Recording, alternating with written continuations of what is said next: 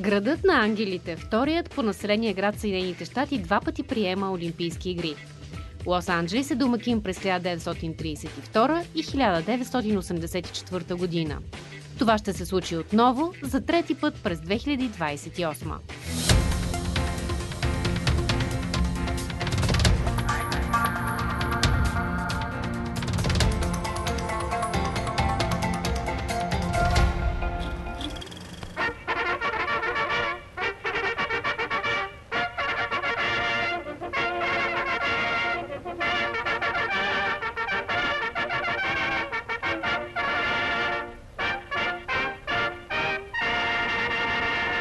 За игрите на 10-та Олимпиада през 1932 Лос-Анджелис е единственият кандидат за домакин. Голямата депресия и огромните разстояния са пречка пред много делегации и атлети да участват. За първи път в историята е построено Олимпийско село на Болдуин Хилс, където са настанени мъжете. За жените са отредени хотелски условия. За първи път на летни игри за медалистите има почетна стълбичка – и още един дебют, макар и неофициален, за първи олимпийски талисман. Това е шотландският териер Смоки. Жените все още не участват наравно с мъжете, след като в атлетиката съществуват ограничения. Състезателка може да се включи в до три дисциплини. Иначе 21-годишната американка Бейб Дидриксън би покорила света, но остава само с титлите на копие и 80 метра хърдели. Участва и скока на височина, но в допълнителното надскачане за златото техниката й е сметната за некоректна и тя е класирана на второ място, независимо, че и до този момент е използвала същата техника. След игрите тя се концентрира изцяло в заниманията си с голф, за да стане най-успешната състезателка в този спорт. Изключителният финландец Паво Нурми не е допуснат до участие, обявен от Международния олимпийски комитет за професионалист, след като е получил възнаграждение за тур в Германия – Полекинята Станислава Валашевич печели в спринта на 100 метра, като триумфира в същата дисциплина 4 години по-късно.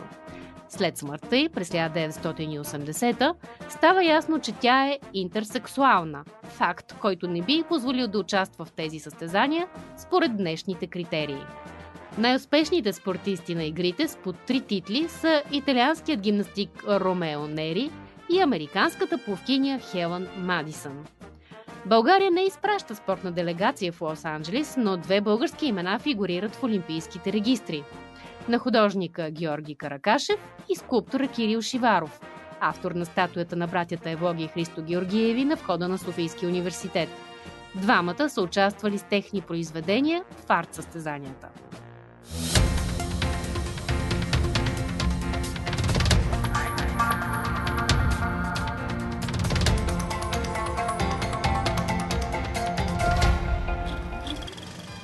52 години по-късно, през 1984 летните игри се завръщат в Съединените щати отново в Лос-Анджелис. След бойкотирането от западния свят Московска олимпиада, изтокът отвръща със същото. През май Съветския съюз обявява, че няма да участва в игрите поради опасения за сигурността на своите спортисти. Солидарни към решението са Германската демократична република, Куба, Унгария, България, общо 14 държави. Единствено Румъния и Югославия дръзват да не се съобразят и изпращат свои делегации по срещнати с бурни аплодисменти по време на откриването. Отсъствието се отразява забележимо в качеството на постиженията спортове като лека атлетика, вдигане на тежести, бокс, борба, гимнастика – това са първите игри, организирани по бизнес модел и отчитат печалба от 220 милиона долара. Въпреки острите възражения от някои от членовете, този подход остава водещ за всички следващи организатори, както и за самия Международен олимпийски комитет. Джон Уилямс печели грами за музикалната композиция на игрите. Фанфарите на Уилямс са една от най-разпознаваемите олимпийски теми в историята.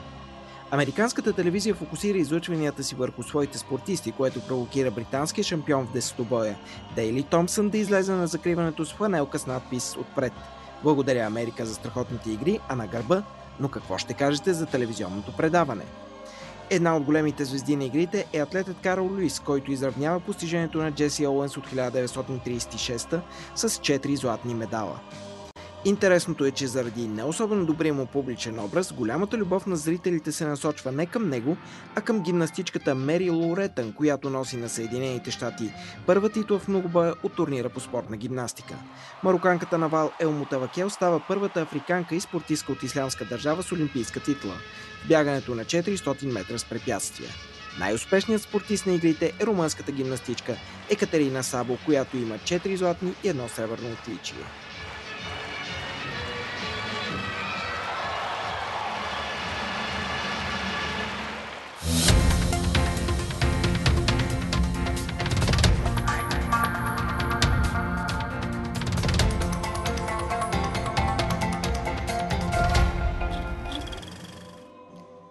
Като огромна трибуна за изява и въздействие, олимпийските състезания неведнъж са ставали сцена на различни политически актове.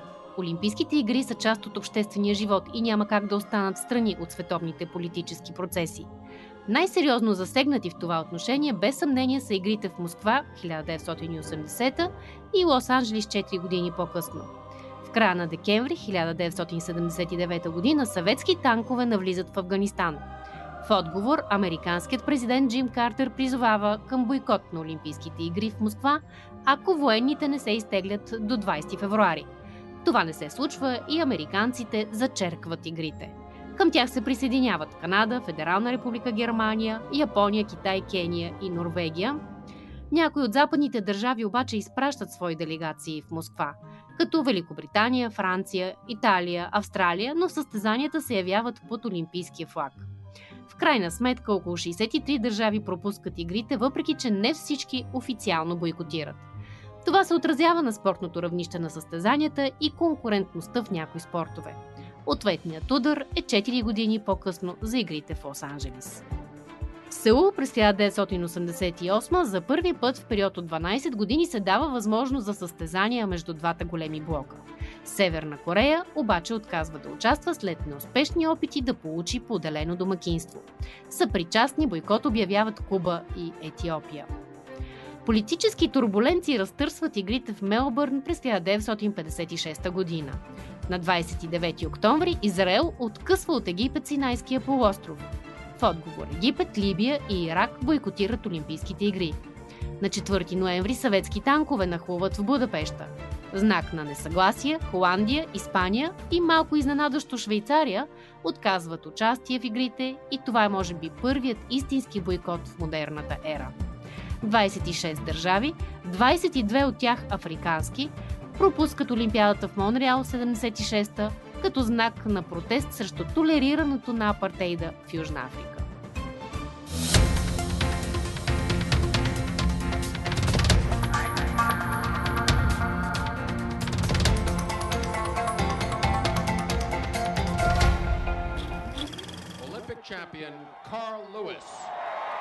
Един от най-верните поданици на царицата на спортовете леката атлетика Карл Луис.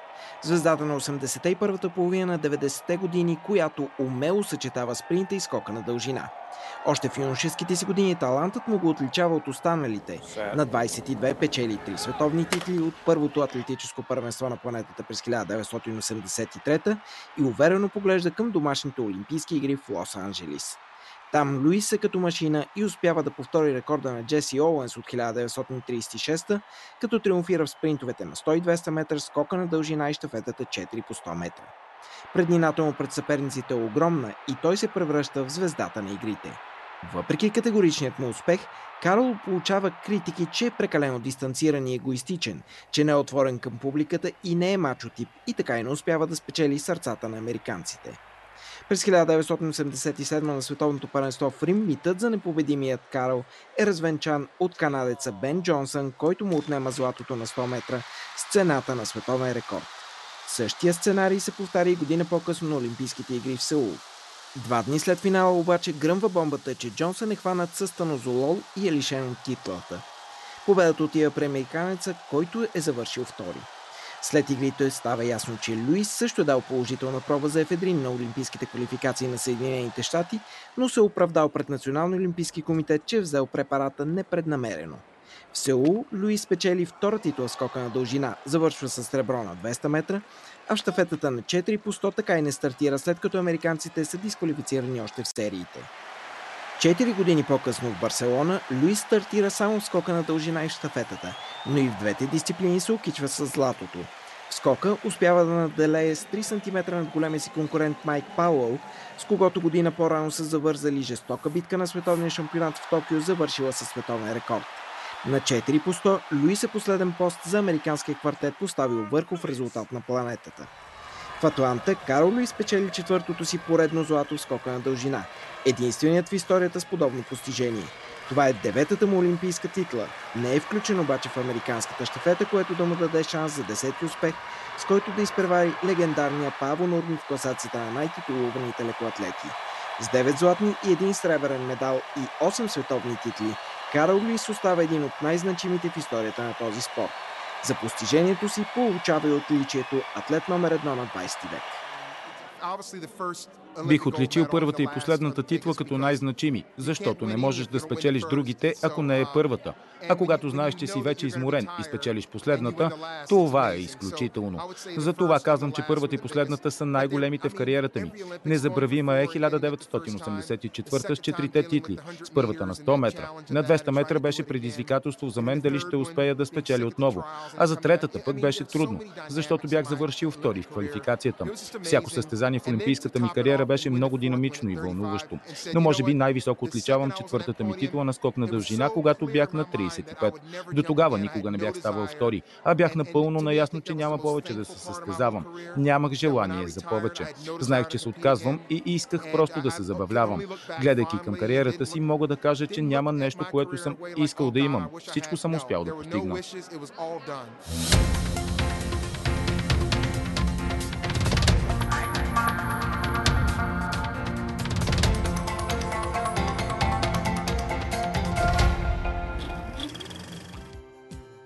Таню Киряков е един от едва шестимата българи, спечелили две олимпийски титли.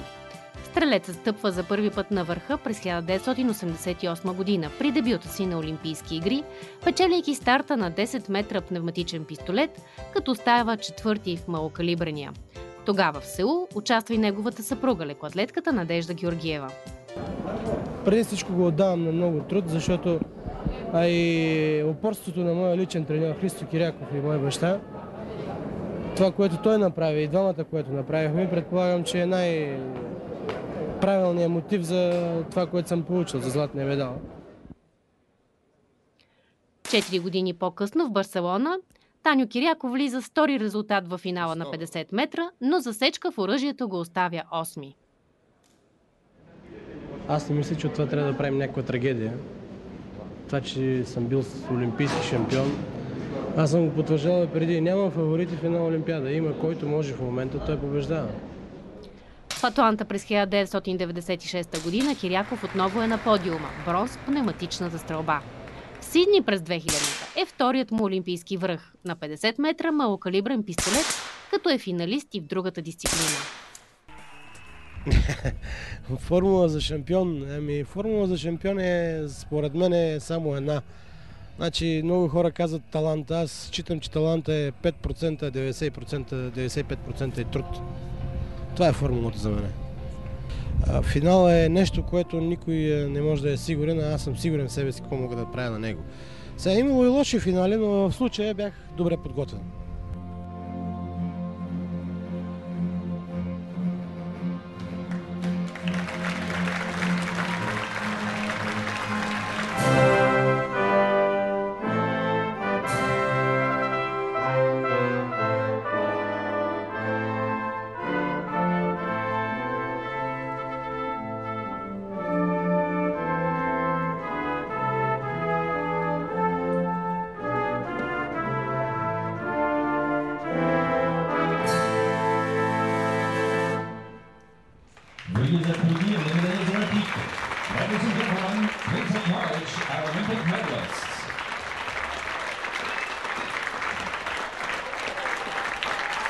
След това Киряков има още две олимпийски участия в Атина 2004 и Пекин 2008, когато е на 45 години, като и двата пъти е финалист. Всъщност, за 6 олимпийски турнира и 12 старта в тях, Таню Киряков 11 пъти влиза в топ 10. В впечатляващата му колекция има още 3 европейски титли, печели два финала за Световната купа, но няма медал от световно първенство, което в този спорт се провежда веднъж на 4 години.